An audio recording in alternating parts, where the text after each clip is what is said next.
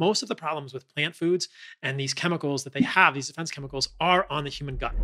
On this week's podcast, I'm pretty excited in a perhaps somewhat mischievous way to talk about oatmeal. Yes, it's an entire podcast about oatmeal.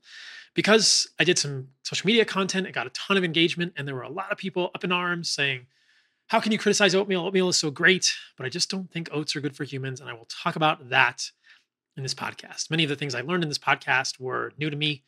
It was interesting to see that many heavy metals concentrate in grains like cacao. I also talk about chocolate in this podcast. So if you like chocolate and oatmeal, this podcast is going to break your heart. And I also learned about heavy metal accumulation in leafy greens, something I hadn't thought about. But I think it creates a stronger argument around why meat and organs, fruit, honey, raw dairy, and animal based diet, in my mind, continue to be some of the most nutrient rich and least toxic foods on the planet. And making a lot of your diet as grains like oats or leafy greens or even fish high in heavy metals is not a good idea for us long term. So enjoy mm. this podcast about oatmeal there's some science in there, but generally it's pretty high level about why this food is not good for humans. But many of the reasons oatmeal is not good for humans are applicable to so many other things that I think you should avoid in your diet grains, leafy greens, etc. So enjoy this one. Also want to give a shout out to my sponsors who make this podcast possible. Start with Bon Charge. That's B O N C H A R G E dot com. That means good charge. And you can find them at boncharge.com. They make EMF reducing earbuds EMF blocking mats for your computer, which I use when I'm traveling. They're super helpful. They make blue light blocking glasses, and they have all sorts of other good products like red lights, which kind of help us live in the modern world. When I am out and about in my life, or when I'm watching my team, I see people with laptops on their lap all the time. And I think that is an easily solved problem. If you actually check the amount of EMF coming off the bottom of your laptop, it's significant, which is why I'm a huge fan of their EMF protecting laptop mats. I always use them. I gave them to members of my team so that they can work with their laptops on their lap. But if you work with your laptop in your lap or know someone who does, check them out at boncharge.com. That's B O N C H A R G E.com. Use the code CarnivoreMD to save 15% off. Also, love my friends at Zero Acre. This podcast is sponsored by them. They are found at zeroacre.com. Z E R O A C R E.com. Now, many of you may have heard that I threw Chipotle under the bus and noticed that they were using rice bran oil, and the amount of rice you would have to eat to get that amount of rice bran oil was insane. But interestingly, Chipotle is now supporting Zero Acre, and we're hoping that we're going to see Zero Acre oils in many other fast food restaurants and get some of the seed oils like rice bran oil out of them.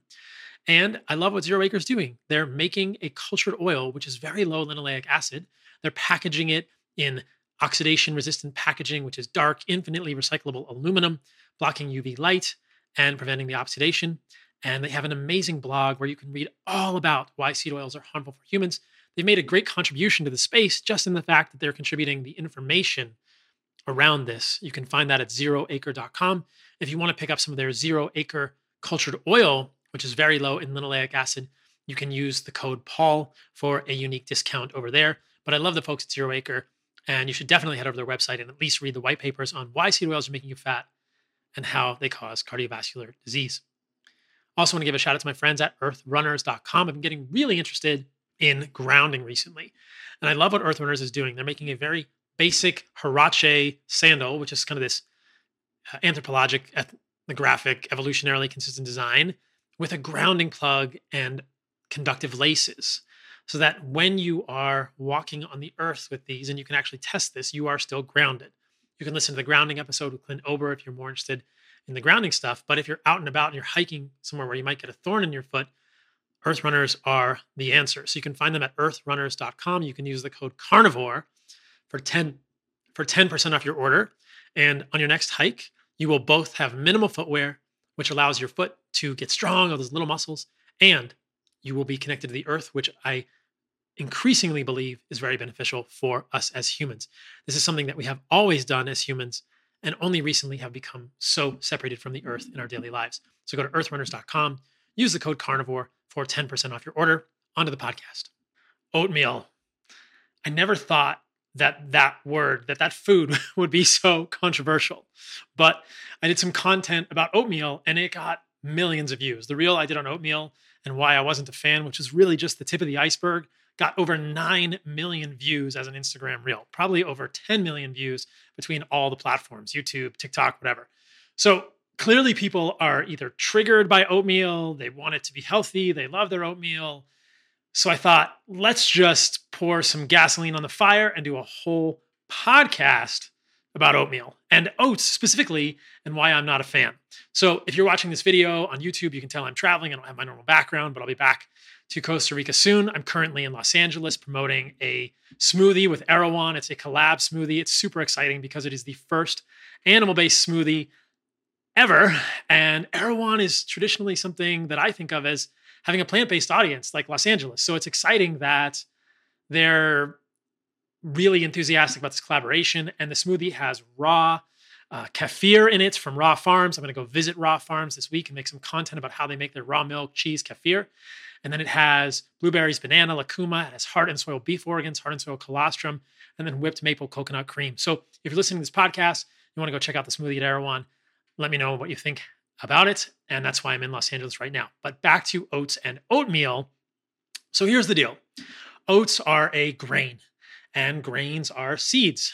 And very, very high level, one of the things that I've always talked about with my work is that seeds are highly defended parts of plants. What else are things that are seeds? Well, traditionally, seeds, poppy seeds, pumpkin seeds, whatever other kind of seed you're eating is a seed, but also nuts are seeds, almonds are seeds, walnuts, they're all seeds. Legumes, beans, they're seeds. If you plant them in the ground, they grow. And grains are seeds. This is another reason that I'm not a huge fan of grains. And I think that if you're going to do something in your diet and you've already cut out processed foods and seed oils, getting rid of grains, getting rid of all seeds, that is, seeds, nuts, grains, and beans, is a very powerful thing that you can do to improve your health. Why do I think that? Aren't grains good for us? Well, if you listen to the US government or you listen to Harvard and their Mediterranean diet pyramid, they'll tell you to eat lots and lots of grains. But let's just take aim at oatmeal in this podcast, and I'll branch out to a few things over the course of this discussion. So, oats are a grain. They grow from an oat plant. They're not really what you find in the grocery store. Those are actually rolled oats, which are pressed. But if you've seen uh, regular oats that are not pressed like that, they look very differently. Oats are a grain. Now, what is my beef with oatmeal? So, let's just assume that you are getting organic oats because I can talk about the pesticides in oats at the end of this podcast. And if you're not getting organic oats, there are tons of pesticides in there, including glyphosate, a well known pesticide that's gotten a lot of press recently. And in fact, Quaker oatmeal was flagged for having some of the highest levels of glyphosate. And believe me, guys, I used to eat a lot of oats. I used to get tons of Quaker oatmeal. I used to eat so many oats that I would get a 50 pound bag of oats from the local health food store, quote unquote. And they thought I was feeding a horse or something. And I would just get so much oatmeal. And then for me personally, that correlated with recurrent stress fractures when I was running a lot, just my observation. But I do think that the phytic acid in oats is a problem. So, what are the big problems with oats? So, first thing that I have with oats that's a big issue is saponins. They're a defense chemical that I'm going to talk about. They're also present in things like soybeans and quinoa. Many grains have saponins. They're triterpene glycosides, if you want the technical term, that make uh, soap. They make bubbles and they have this saponification quality when they are mixed with liquid. But they are a defense chemical. Clearly, they're not there for any reason in oats or any reason in quinoa or any reason in soybeans other than to dissuade animals, insects, humans from eating those things. Unfortunately, sometimes we are led astray, sometimes we are confused by health authorities, and we eat things like this, sometimes in great quantities, like I used to, or we're told that oatmeal is the best breakfast in the world, when in fact it's probably pretty horrible for humans. So saponins are a problem. I'm going to talk about those. Phytic acid is a problem. Phytic acid is a large molecule. Perhaps we can put a picture of phytic acid in the video here so you guys can see how big this molecule is. And it's naturally present in plants, doesn't occur in animals, and it chelates minerals. It's something that plants use to hold on to. Chelate means to bite onto minerals. So, what's the problem with phytic acid is that if you're eating oats or other grain based foods, corn or beans that have high amounts of phytic acid, a lot of the minerals in the foods you eat with those phytic acid containing foods are not going to be absorbed. If you guys follow my Instagram content or my other social media content, you've heard me talk about a famous study where oysters were given with corn tortillas.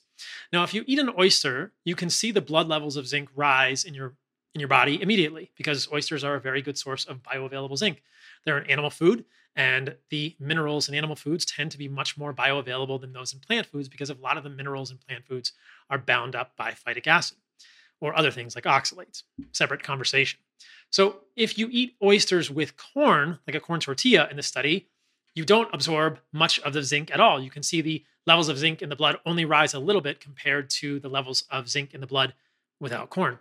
If you eat the tortillas with corn or beans, or and beans, then you will see essentially no absorption of the zinc, meaning that the phytic acid in the corn and beans completely abrogate, they completely abolish the body's ability to absorb and use zinc from one of the most highly bioavailable, most concentrated sources of zinc in the animal kingdom, oysters.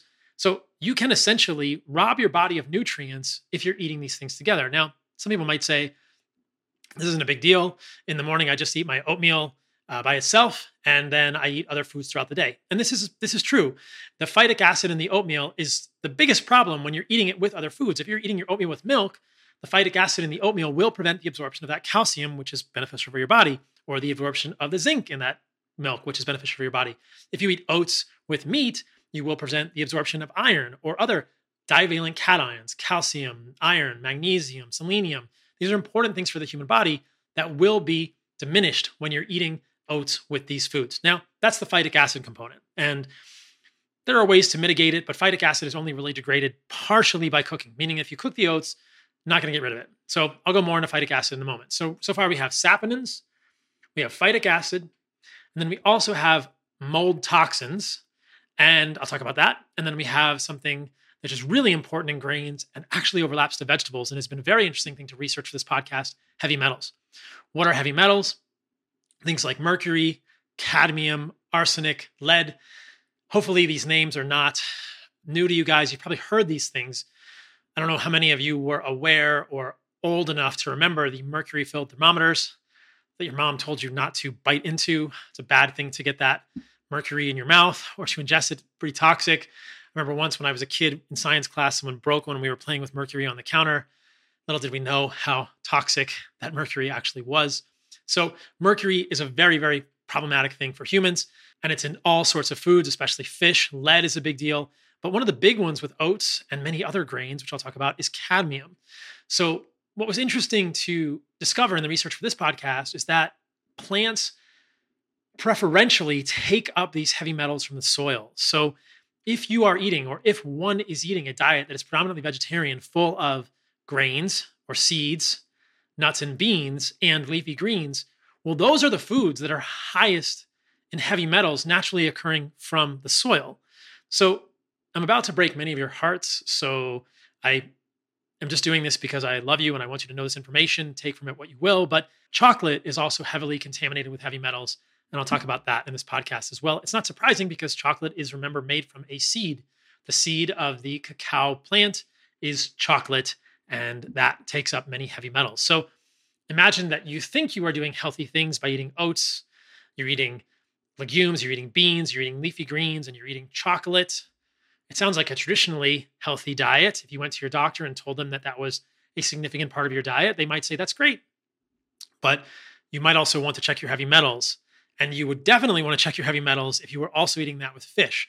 So I just think this is interesting because, from the perspective of heavy metals, many of the foods that we are told are healthy grains, leafy greens, chocolate, and fish relative to red meat, which is something I've talked about many times on previous podcasts, are all really high in heavy metals. And I did a podcast with um, someone else here in Los Angeles yesterday, and she was telling me that her heavy metals are quite high now, this is a woman who's recently lost a lot of weight and been quite successful at that. But I think that she, perhaps traditionally, was eating a lot of fish. And I think that in health circles, quote unquote, people are eating fish because they think it's healthier than beef for a variety of reasons. Perhaps less saturated fat, which is not harmful for humans at all, I believe.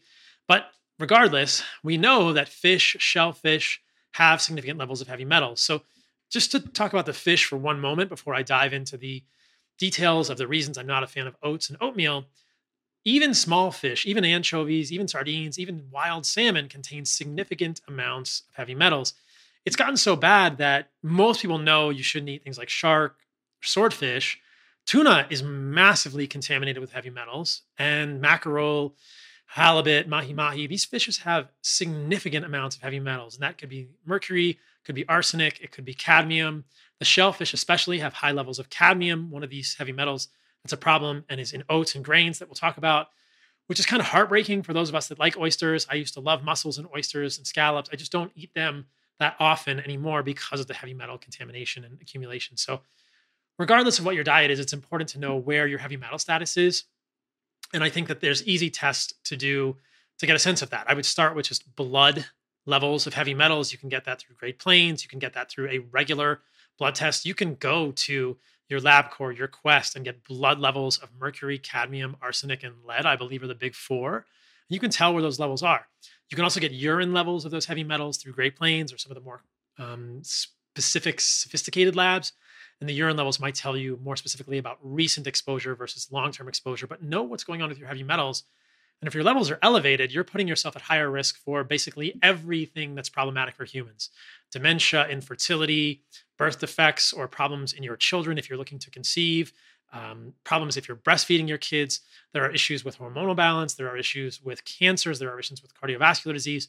So heavy metals are no joke. They're pervasive in our environment. But what I've learned is that in the last few hundred years with the Industrial Revolution, the amount of these heavy metals has become much more uh, dire, has increased significantly because of our industrialization. We're putting more of these heavy metals, whether it's mercury or arsenic or cadmium or lead, into the, into the atmosphere, which ends up in our water supply, which ends up in our dirt and our soil. So things grown in the soil can accumulate heavy metals as well.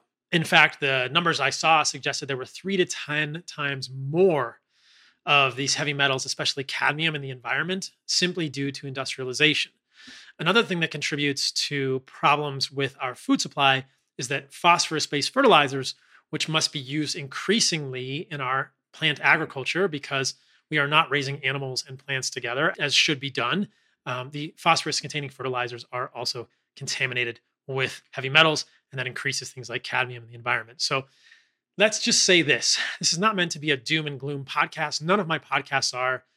I, I keep coming back to this idea in my mind knowledge is power, know better, do better. My goal is to give you information that helps you make better choices for your life, for your children's lives, for your future children's lives, for your spouse, for your partner, for your parents, for your friends' lives, because I really think that there is a way forward. We are all exposed to toxins. It is impossible to avoid this. But I think that the less toxins we get, the better our lives will be. I've previously talked about water. I did an episode of my podcast about contaminants in water. I did Instagram stories about contaminants in water and how why I use a reverse osmosis filter. Again, separate discussion. But what I've come to believe with regard to food is that ruminant animals, beef, bison, lamb, elk, deer, if you can get those meats, are some of the relatively cleanest foods on the planet. Fish have become polluted. It doesn't mean to say you can't eat any fish or that you can't eat any chocolate, but just know that these foods are more contaminated with heavy metals, fish specifically PFAS, so perfluoroalkylated substances, microplastics, they're everywhere. So it's not that we can avoid these things, nor should we avoid them completely, but I think that if you navigate your life intentionally, this will result in better health for you and your family. And that's what it's all about. That's really what it's all about for all of you. That's why I do this work. So none of this work is meant to cause you to become despondent. I think that if there are pitfalls that I see, I would rather point those out and hopefully you can navigate them however you see fit. So that's the sort of framework for all of these discussions. I did a podcast a few weeks ago or months ago about toxins in the home. And a lot of feedback I got on that podcast was that people were just overwhelmed. And I thought, okay, it's a lot for people, but I think our food choices are very central to our health. And I hope this one isn't overwhelming for you. I can't live without it. Check out this review on beef organs from Heart and Soil Supplements from Rebecca P. I loved adding this to my diet. I'm off my thyroid medication for Hashimoto's. My thyroid ridged nails are strong and smooth again. Joint pain is gone. Fatigue is gone. My skin has been glowing. I honestly can't imagine not having this in my routine. That is so cool. Beef organs from Heart and Soil is now available at Erewhon in Los Angeles, which is amazing. It's the first time we're on the shelves. But if you don't live in Los Angeles, you can get it online at heartandsoil.co. It has heart, liver, kidney, spleen, and pancreas. All of our organs are grass fed, grass finished, regeneratively raised, and they are freeze dried. This incredible process that preserves so many of the nutrients all of our supplements are packaged in glass. because plastic is bullshit. Don't want to put more of that in the environment. And microplastics are bullshit too. So check us out at heartandsoil.co for beef organs or any of our other desiccated organs and begin your health journey now. Our mission is to help you reclaim your birthright to radical optimal health. So let's start with saponins and dive in a little more into details regarding the science here. There are multiple studies done in animal models and in cell culture, which pretty clearly show that saponins, these compounds, remember these are triterpene glycosides, which is just a fancy word for a fancy chemical molecule that occur in things like oats, quinoa, soybeans, etc. These chemicals are very problematic for the gut. These are damaging to the gut. And that's really why they're designed. That's exactly that's exactly what they're meant to do. Saponins are meant to damage the gut. So there are studies like this one. The title is The Influence of Saponins on Gut Permeability and Active Nutrient Transport in Vitro. That's in the test tube. So the authors of this study looked at four saponins, and when the cell culture, which was um, meant to mimic the human gut, was exposed to these saponins, there were clear increases in transport across the membrane, which is essentially the equivalent of leaky gut, damage to the human gut. These results indicate that some saponins readily increase the permeability of the small intestinal mucosal cells, thereby inhibiting active nutrient transport and facilitating the uptake of materials to which the gut would normally be impermeable. Well, that is exactly what leaky gut is. And so I think that there are many studies like this showing that saponins are a problem for the gut, for humans especially. Here's another study which is talking about reducing the damage of the quinoa saponins on human gastric mucosa cells by a heating process. Now, unfortunately, if you read the study, they weren't able to completely abrogate or remove the damage to the human gut, the human gastric mucosal cells, by heating them. Saponins are very resistant to degrade, degradation by heating. And we know that these quinoa saponins are problematic for the human gut. So I don't understand, even just pausing here, how anyone can really believe that quinoa is benign for humans. I've done previous uh, posts on quinoa and shared my own anecdotes. Quinoa is not very easy to degrade or to digest, which is essentially the point of all these defense chemicals on these grains. And I know this is a podcast about oats, but it overlaps to quinoa. And the idea is that if you eat quinoa, unless you chew the heck out of that, you're going to see that quinoa in your poop, meaning the quinoa has done essentially nothing for you. You've got no nutrients. All of those amino acids you think are beneficial in quinoa are not being absorbed because the point of that quinoa, that quinoa is a seed. that seed wants to live. And the whole point of that quinoa is to move through your gut and go out in your poop in a nice warm pile of fertilizer to grow somewhere else. So, yes, you can sprout it. That will decrease some of the problems, but the saponins are not degraded by heat they're still going to be there even if you sprout the grain. So people will say, what if I sprout the oats? What if I ferment the oats? Well, fermentation of the oats will help with phytic acid somewhat, but it won't help with the saponins. And heating won't help with the saponins from oats or quinoa. So you're just stuck with these defense chemicals. These defense chemicals also occur in things like potatoes. Solanine is a type of saponin. So these are prevalent in the plant kingdom. And understanding that these are damaging for your gut. And I believe that most human illness begins in the gut. There are nutrient deficiencies. There are things like seed oils, which accumulate in our cell membranes. These cause metabolic harm. But I think most of the problems with plant foods and these chemicals that they have, these defense chemicals, are on the human gut. They irritate the human gut. They cause activation of the immune system. They may even bind the TLR4 or TLR5 receptors, toll like receptors in the gut, leading to inflammation, cascades downstream, increasing things like cortisol, serotonin, or estrogen, which are negative in the human body. But regardless, there's pretty solid evidence that saponins are damaging to the human gut and that cooking doesn't degrade these compounds. How much of these are in oats?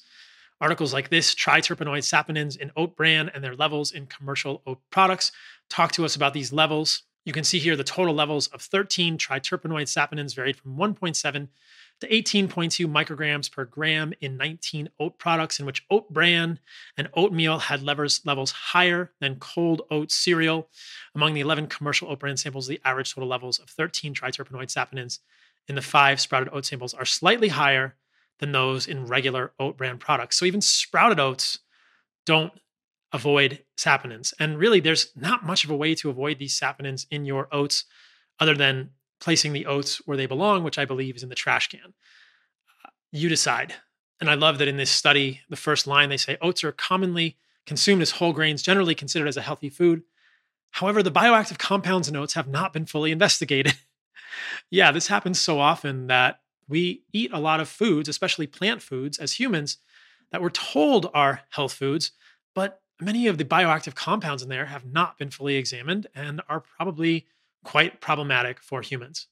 In terms of animal research, there are many studies like this one, the biological actions of saponins in the animal systems, a review. And in this study, you can see that these compounds can thus affect animals in a host of different ways, both positively and negatively. They are known to affect the reproductive systems of animals negatively.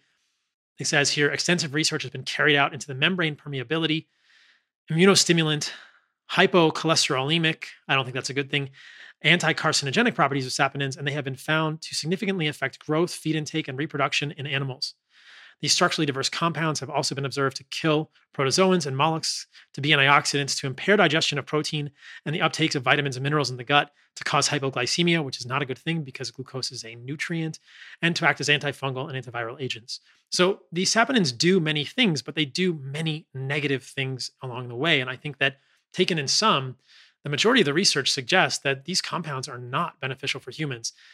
Anti nutrients, preventing digestion, worsening reproduction in animal models is not a good thing to be doing. There are many other things we can do which can give us beneficial effects that are talked about in these studies. And if you've heard any of my other podcasts, you know that I don't really worry about cholesterol the way that other people worry about cholesterol. That's a separate podcast. Oat saponins specifically have been studied to affect digestion of carbohydrates negatively. And studies like this suggest that the avenacosides A and B, which are the two major saponins present in oats, may inhibit the digestion of lactose, leading to lactose intolerance.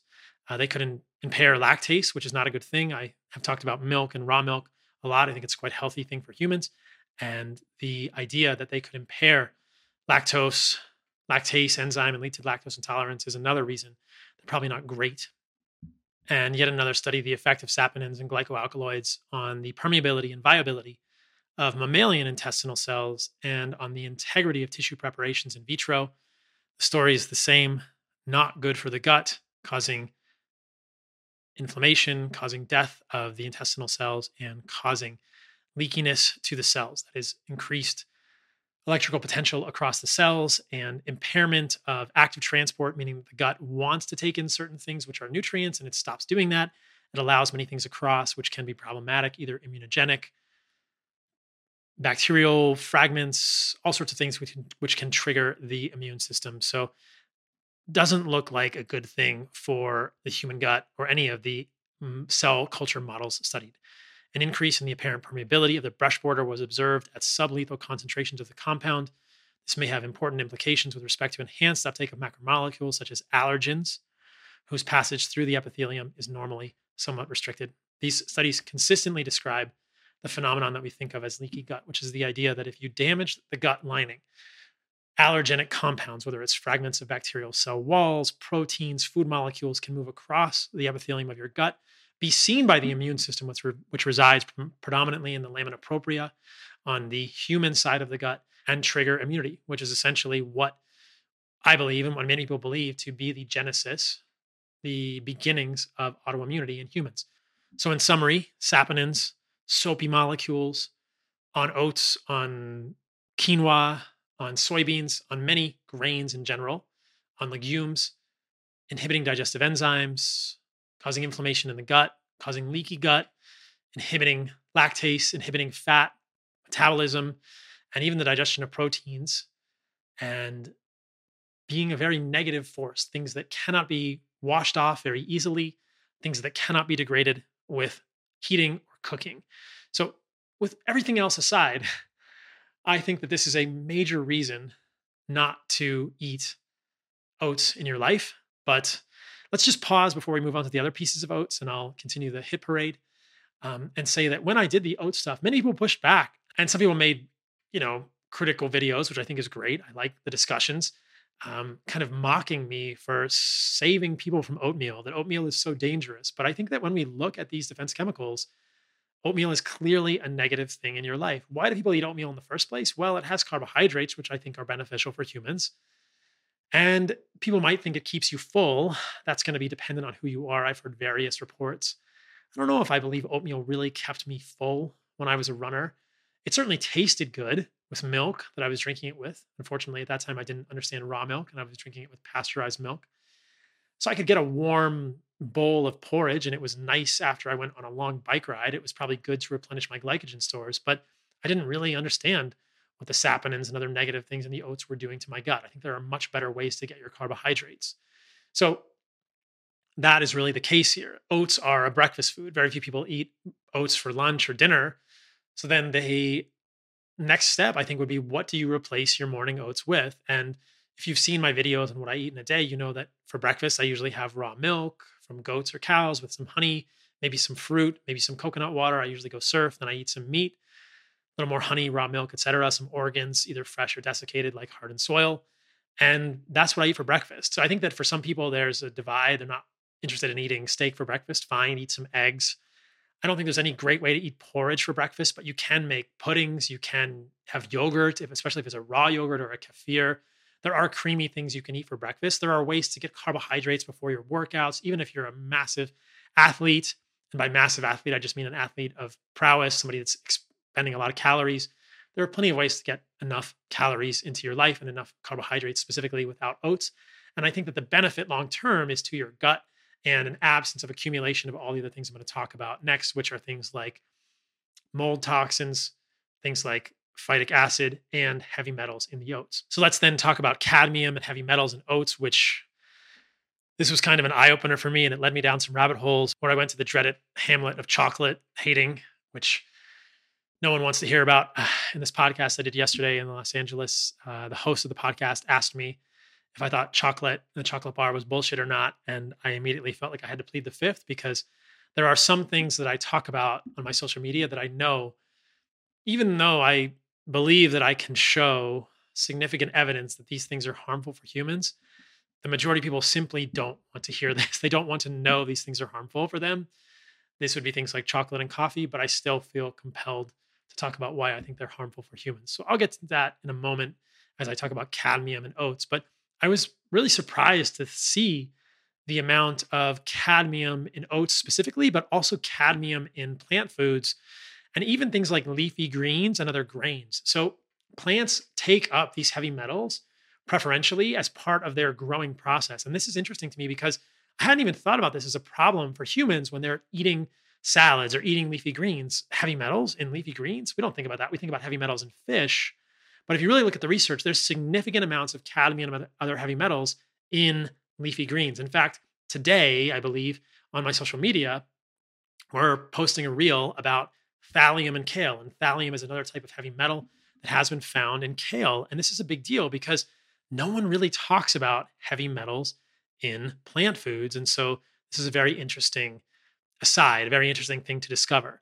And before I get into these heavy metals and oats, I just mentioned briefly that throughout all my research, again, nothing is safe, nothing is free from heavy metal contamination or other types of contamination. But I do believe that ruminant meat and organs and the fruit of plants are the least toxic foods. And yes, there are small amounts of heavy metals in animal meat and small amounts in animal organs, but the amount of liver that I eat per day, an ounce, half an ounce, doesn't compare in scale. It actually has less heavy metals per weight basis. And I eat an ounce or half an ounce of liver and get tons of nutrients because the nutrients are so concentrated in these things. People are eating hundreds of grams of grains a day, whether it's rice or oats or wheat or quinoa, hundreds of grams. And they're eating probably hundreds of grams of leafy greens if you're eating many salads, be it lettuce, spinach, which we know is problematic for oxalates, or kale, or other leafy greens. These all accumulate some type of heavy metal. And so it's just i think for humans the idea that if you make the majority of your diet plant foods and heaven forbid you make the, the majority of your diet plant foods and fish that you're going to run into problems with heavy metals and probably problems with digestive enzyme inhibitors and gut issues and it's interesting because a lot of people don't understand why they continue to feel sick some people may be fine on a type of diet and more power to you why change anything if you're thriving but i do this work for people who are struggling but think they are eating a healthy diet of vegetables and fish etc Again, this isn't to say you can't eat any fish ever, or that you shouldn't have chocolate from time to time.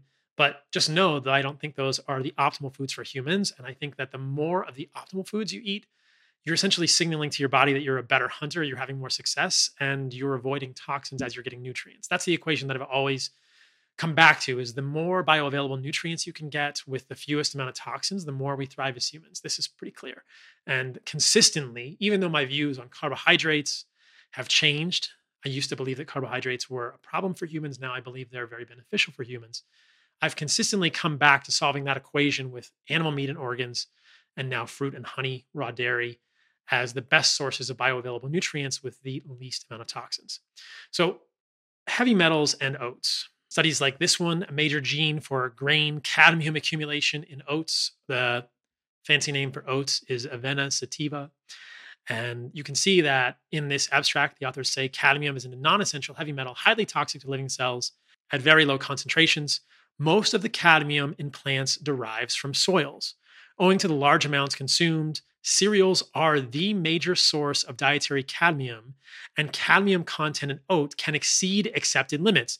This is a 20 uh, this is a 2007 paper and I just thought that was so striking that I will read it again. Most of the cadmium in plants derives from soils, and much of the cadmium in the soil, three to 10 times, is because of the industrialization that we have had happen in the last few hundred years. Owing to the large amounts of cereals consumed, they are the major dietary source of cadmium. So, the major dietary, source, dietary source of cadmium in the human diet is cereal grains. Let that sink in. Cereal grains are the major dietary source of cadmium in the human diet, a non essential heavy metal which is toxic to humans in very low doses. And the amount of cadmium you're getting in your diet, if you're eating significant amounts of oats, wheat, quinoa, beans, and leafy greens, can easily exceed acceptable limits. Now, what are acceptable limits? The US uh, allows up to five micrograms per kilogram of body weight of cadmium per week, and the EFSA is half of that 2.5 micrograms of cadmium per kilogram of body weight per week. So you can do your calculation if you really want to get geeky about it. But suffice it to say that if you look at the amount of cadmium in oats and lettuce, and I'll show some data on that in a moment, it's pretty easy to exceed those values consistently if you're eating lots of grains, if you're eating oatmeal for breakfast, quinoa for lunch, and a salad for dinner, which is something people may certainly do. And oh my goodness, if you're eating shellfish with your dinner of salad, you're getting a lot of cadmium that could easily exceed five micrograms per kilogram per week. What's the point? What's wrong with cadmium? Well, as I talked about earlier, there's clear evidence, and I'll show literature to support this, that cardiovascular disease, infertility, hormonal imbalance, dementia, cancers, basically everything bad about being a human, all of our chronic diseases are associated with high levels of heavy metals, as well as other issues I've talked about in the past, seed oils, things like this. So, if you want to thrive, you want to avoid heavy metals in your life as much as possible. If you're very interested in this topic, which I hope you have some interest in this topic, I found this review paper to be really good The Toxicity of Cadmium and Its Health Risks from Leafy Vegetable Consumption. How come the vegans don't tell us about this? This is crazy. This is a 2017 paper. And again, the authors of this paper say an overview of cadmium pollution in leafy vegetables, as well as the main sources of cadmium, are given. Leafy vegetable consumption has been identified as a dominant exposure pathway of cadmium in the human body. When was the last time anyone told you that about eating a salad? This is wild. Now, if you read this paper, you can see that cadmium occurs 0.1 to 1 milligram per kilogram in the soils, air, and water. And that, again, three to 10 times more cadmium due to the Industrial Revolution. And non smokers have diet and house dust as the main source of cadmium exposure. The EPA lists cadmium as one of 126 priority pollutants. Adverse effects of excess cadmium, carotid atherosclerosis, which is essentially cardiovascular disease, peripheral artery disease, myocardial infarction, again, stroke, heart failure, many other issues. And they say that cadmium is higher in roots than shoots. But in numerous leafy vegetables, lettuce and endives, cadmium is stored in the leaves due to its high uptake and translocation. I used to think that lettuce was benign, but now I'm a little worried about cadmium in lettuce and cadmium in roots as well. Um, roots certainly have been eaten historically by hunter gatherer populations, but I also believe that the soils those roots were grown in may not have been as contaminated as they are today. The authors of this paper say it's estimated that daily consumption through food material is an average of 10 to 30 micrograms in different countries. Its concentration in vegetables ranged from 0.001 to 0.124 milligrams per kilogram in some reference areas. This is of the actual vegetables, kilograms of the vegetables. Again, fertilizer sources like phosphorus based fertilizers increase the amount of cadmium. They say cadmium in soil was estimated to have increased by 7 to 43% as a result of fertilizer applications. Why are we using fertilizers? Because we are over farming the land. So, cadmium is clearly present in grains, it's in oats, it's in many other grains, it's also in leafy greens from lettuce and endives, and can accumulate in humans, causing massive problems. One of those problems we talked about was all the cardiovascular disease. Cadmium also appears to be problematic in terms of breast cancer, in terms of other cancers. Cadmium induces mitogenic signaling, which is a growth signal in cancer cells by an estrogen receptor alpha dependent mechanism. Cancers are probably fueled by cadmium, and cadmium appears to mimic estrogen in the human body, something that really none of us want more of. Here's another paper talking about cadmium and arsenic in grains. The author states cereals are a staple food for many people around the world. They're also a major source of toxic metalloids. This is interesting to me because this is never talked about. Many agricultural regions throughout the world are heavily contaminated with toxic metalloids, which can accumulate to high levels in the grains of cereals cultivated in these regions, posing serious health risks to consumers. Arsenic, cadmium, efficiently accumulated in cereals through metal transport pathways, etc. So there's no question that these metals accumulate in grains. And yet, when was the last time you were told that you should worry about cadmium in your morning oatmeal? What about in the United States? Are there levels of cadmium in soils in the United States that are problematic? Looking at assays of this, like this one, cadmium levels in soils and crops in the United States, I think there are. If you really want to get into the details, you can read the article and look at the actual amounts. They say the concentration of cadmium in non contaminated agricultural soils in the US range from 0.1 to 1.0 milligram per kilogram. There are other regions which are worse, and they say that the agricultural fertilizers have increased the amount of cadmium in the soil. So even in the United States, which wouldn't necessarily be considered a massive problem area for cadmium contamination in the soil, there are many areas, in fact, I would say nearly pervasive amounts of cadmium in the soil that can lead to excess or significant accumulation in grains and some of these leafy greens, causing problems for humans. Now, taking all this into account, we might ask, well, how much are people actually getting in their diets? A survey in Europe, cadmium in soils, crops, and resultant dietary exposure estimates it to be just below the threshold set as safe by the uh, EFSA, the European Food Safety Administration. So that's not good. The WHO and FAO jointly concluded that the tolerable weekly intake is 5.8 micrograms per cadmium per kilogram of body weight in Europe. EFSA said 2.5, and the amount estimated in Europe was 2.04 micrograms per kilogram body weight per week below the reduced limit. But they say the average exposure for infants and the 95th percentile exposure for adults was estimated to be in excess of the reduced total tolerable intake, which led the EFSA to conclude there was a need to reduce the intake of cadmium via dietary exposure. Basically, you can significantly decrease your intake of cadmium from dietary exposure by limiting grains and many of these leafy greens. And here's an article from the Environmental Defense Fund saying too much cadmium in letting kids' food according to estimates by the FDA. This is from 2019. The results for cadmium are new and worrisome. The authors say an estimated daily intake are three to four times greater than lead. While the FDA has not set a maximum daily intake level for cadmium, the average young child exceeds most of the relevant daily exposure limits set by other agencies. Clearly, cadmium warrants greater attention, but note the evidence of neurotoxicity is still emerging. You can see here the levels of cadmium based on the FDA's survey from 2014 to 2016 one to six years, one to three years, four to six years. The lead and the cadmiums were here 7.8 micrograms per day, 5.8 micrograms per day, 6.8 micrograms, something around, around that region is going into our kids, at least in 2019. And again, most of this is preventable and avoidable by just removing the kids' food that is the least nutrient rich and the most likely to cause gut issues like oats and grains, things like this. So I don't get it. But anyway, it's pretty clear that cadmium is a problem and oats contain cadmium and they accumulate it. I'll just show one more link from the EFSA. In an article, the EFSA sets tolerable intake level for cadmium in food from 2009. This is the European Food Safety Administration, not a um, presumably biased, and they're saying vegetarians who eat relatively high amounts of foods containing cadmium, including cereals like oats, nuts, oil seeds, and pulses, which are beans, were estimated to have an average weekly exposure of up to 5.4 micrograms per kilogram of body weight.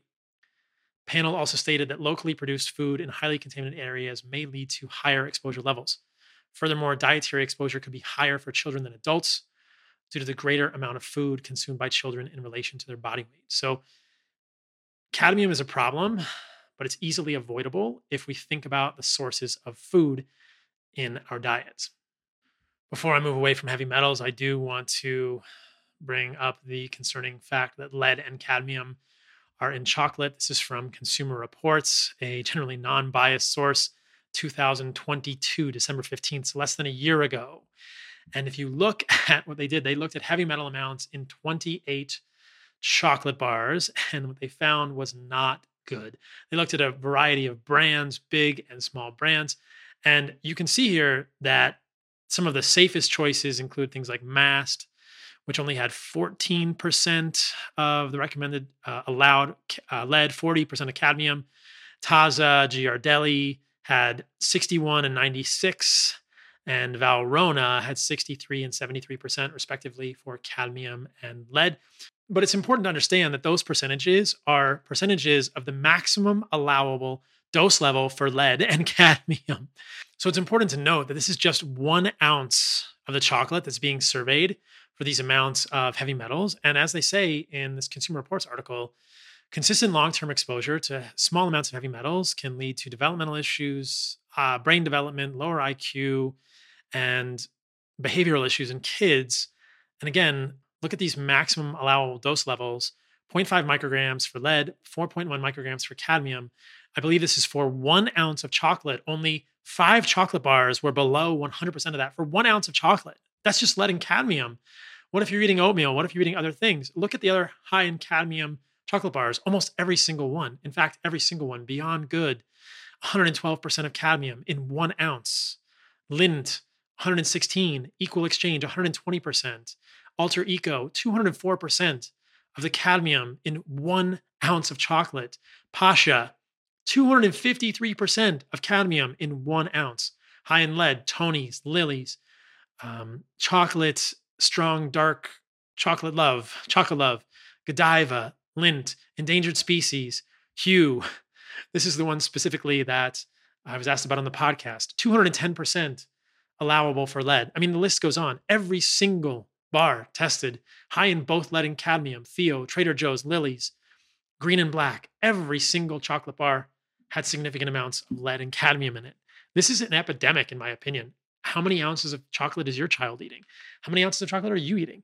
How much heavy metals do you have in your body? Anyway, no one wants to know about heavy metals in chocolate, but I have to talk about that because it is such a striking thing. And I think that it is accumulating in people and causing many issues. And I was astounded when I read about it.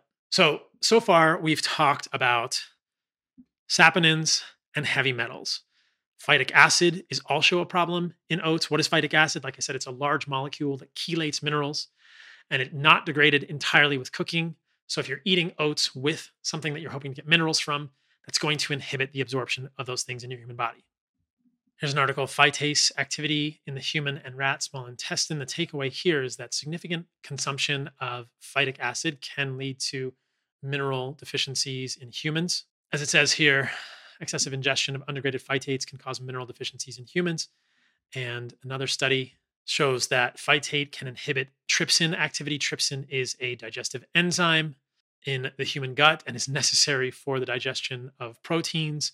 So it's clear that phytic acid presents problems for humans. It is a defense chemical in some ways from plants, and it is present in oats in high amounts, not degraded entirely with cooking, perhaps more by fermentation. So if you're going to ferment your oats, that's better. But again, fermentation won't degrade saponins, fermentation won't get rid of heavy metals.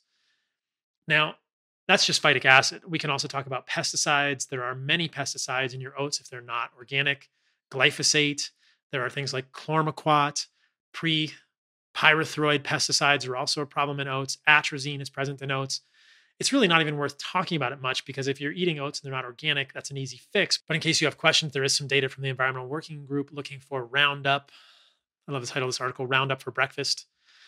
In uh, kids' cereals, they found the weed killer in so many of the samples tested 28 samples tested, 28 glyphosate detections, detections above EWG's benchmark of 160 parts per billion, or 26 of the 28. And these are types of foods like granola, instant oats, which had significant amounts. Overnight oats, Quaker overnight oats had very significant amounts.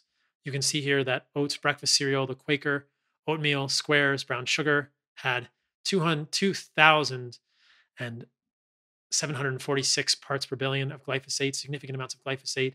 The Quaker oatmeal squares honey nut had 2,837 parts per billion of the glyphosate. So every single thing tested, and these are almost all from Quaker oats, but some of them are others. Chocolate Cheerios had 826 parts per billion. Frosted Cheerios had glyphosate. So there is glyphosate contamination, which is pervasive in many of these oat based cereals.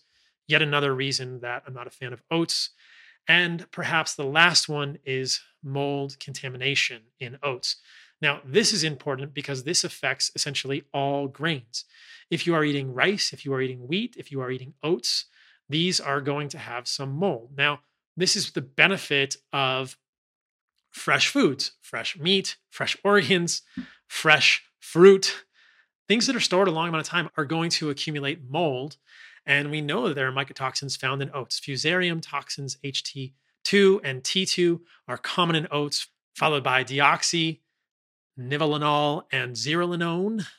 You can see that in this article from Food and Feed Analysis. Beware of mycotoxins in oats from 2019. Consumption of oats in North America has been increasing for several years.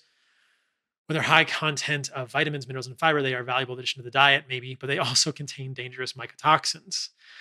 So here you can see fusarium toxins, DON, which is deoxy, nivalenol, and zearalenone. In recent years, high levels of T1 and HT2, which are from fusarium mold, have been found regularly in oats, particularly in Northern Europe. In addition, there was an alert of ochratoxin A in organic oats from the Czech Republic. Because of their toxic effects, most relevant mycotoxins are re- regulated by law, and these are controlled, but these will occur in oats the majority of the time. Some mold is going to occur there. So, for so many people that are listening to this, I know they're having autoimmune issues, issues with their gut. And it doesn't make sense to me for anyone to be eating grains that are stored for any amount of time if you have issues with mold, issues with your gut, issues with mood, issues with sleep, issues with hormones because of these mold toxins. Here's another study the metabolism of the HT2 toxin and the T2 toxin in oats. Again, these are from Fusarium mold. They're frequent contaminants in oats. It's just, it's right there at the beginning of the abstract. And one more study, the titles really tell it all natural co-occurrence of multiple mycotoxins in unprocessed oats grown in Ireland. You've got a list of mycotoxins, which is incredibly long. They're impossible to pronounce, but you can see them here if you're watching on the video. The list is incredibly long, and so many of these, including the same fusarium toxins and many, many others. So I think that the takeaways for me as I'm thinking about oats are that you shouldn't be eating them. They're not a good breakfast food. And let's just summarize why. Saponins, defense chemicals, soapy molecules, triterpene glycosides, not able to be degraded with cooking, damaging the human gut, problematic in terms of digestion of lactase, problematic in terms of digestion of fats and proteins, potentially inhibiting trypsin. And these also occur in quinoa and other grains. So, saponins, you've got heavy metals, cadmium, and lead, which also occur in chocolate and leafy greens. You've got pesticides if the oats are not organic, glyphosate, 2,4-D, atrazine, chlormequat, pyrethroid, so many. You've got huge occurrence of glyphosate across many types of oat cereals, parts per billion, which massively exceed at least what the Environmental Working Group thinks is acceptable for humans. We're never going to avoid glyphosate completely, but limiting it is probably a good idea. You've got mold toxins, and you've got phytic acid. Why would you eat oats? I just don't get it. And I think it's funny that people would make videos criticizing me and saying, oh, he's protecting you from oats when I think there's a lot of reasons not to eat these foods, and a lot of people feel better when they are not eating oats and oatmeal for breakfast. There are many ways to get your carbohydrates that are just fine. Uh, fruit, honey, all that kind of stuff. So, um, just looking at the comments and the questions recently, I wanted to address a few things as I wrap up the podcast. I want to do another podcast soon on Apeel. This is the substance now being applied to fruit and vegetables that is derived from grapeseed oil. They call it mono and diglycerides, and it does appear to have contaminants, at least some palladium, some mercury, some arsenic. It's almost certainly oxidized. Again, it's from grapeseed oil, so it's a source of linoleic acid. It's essentially seed oils on your fruits and vegetables, as if you weren't getting enough seed oils. But that's Apeel. I'll do a podcast on that. Some people have asked about deuterium in fruit, and I think that there's some interesting evidence about deuterium being able to be managed depending where you are on the equator. And I think that when I'm at a lower equatorial value, closer to the equator in Costa Rica, I definitely feel more inclined to eat fruits. Maybe there is something to that. That's a whole other podcast. I haven't talked about deuterium in a long time, predominantly because I have not found a ton of evidence that is really solid regarding deuterium measurements in foods. And I think it's a lot of hand waving stuff. When I first talked about deuterium a few years ago, I was pretty disappointed in the sort of the reproducibility of the studies and the actual science supporting many of the claims around deuterium. But I think that there's maybe something to deuterium in fruit, and that perhaps the more sun you're getting, the more able you are to deal with the deuterium, which is, may make sense from a naturalistic law perspective that if you're closer to the equator, in warmer climates, you're eating more fruit. And in other times of the year, you may eat less fruit. Or if you live further from the equator, you're eating less fruit. I just think if you're eating less fruit, your carbohydrates will need to come from sources that are clean. Again, just like this podcast talked about, I don't think oats or grains are a great source of these things. So be aware of these things in your food. And as I frame all of my discussions, if you're thriving, don't change anything about your diet. I do this work for those of you that are continuing to suffer and looking for answers. And I think it's fun to remain curious. And the podcasts give me an opportunity to sort of talk about ideas in my head, to share some research which supports them, and to open the discussions to all of you. So hopefully this is helpful. If you find this content helpful, please like, please subscribe if you're on YouTube, please like if you're on any of the other programs, and share it with people in your life that you think may benefit from this content. And if you're on YouTube, leave me some comments at the bottom about what you think you'd like to hear about in the future on the podcast. See you guys.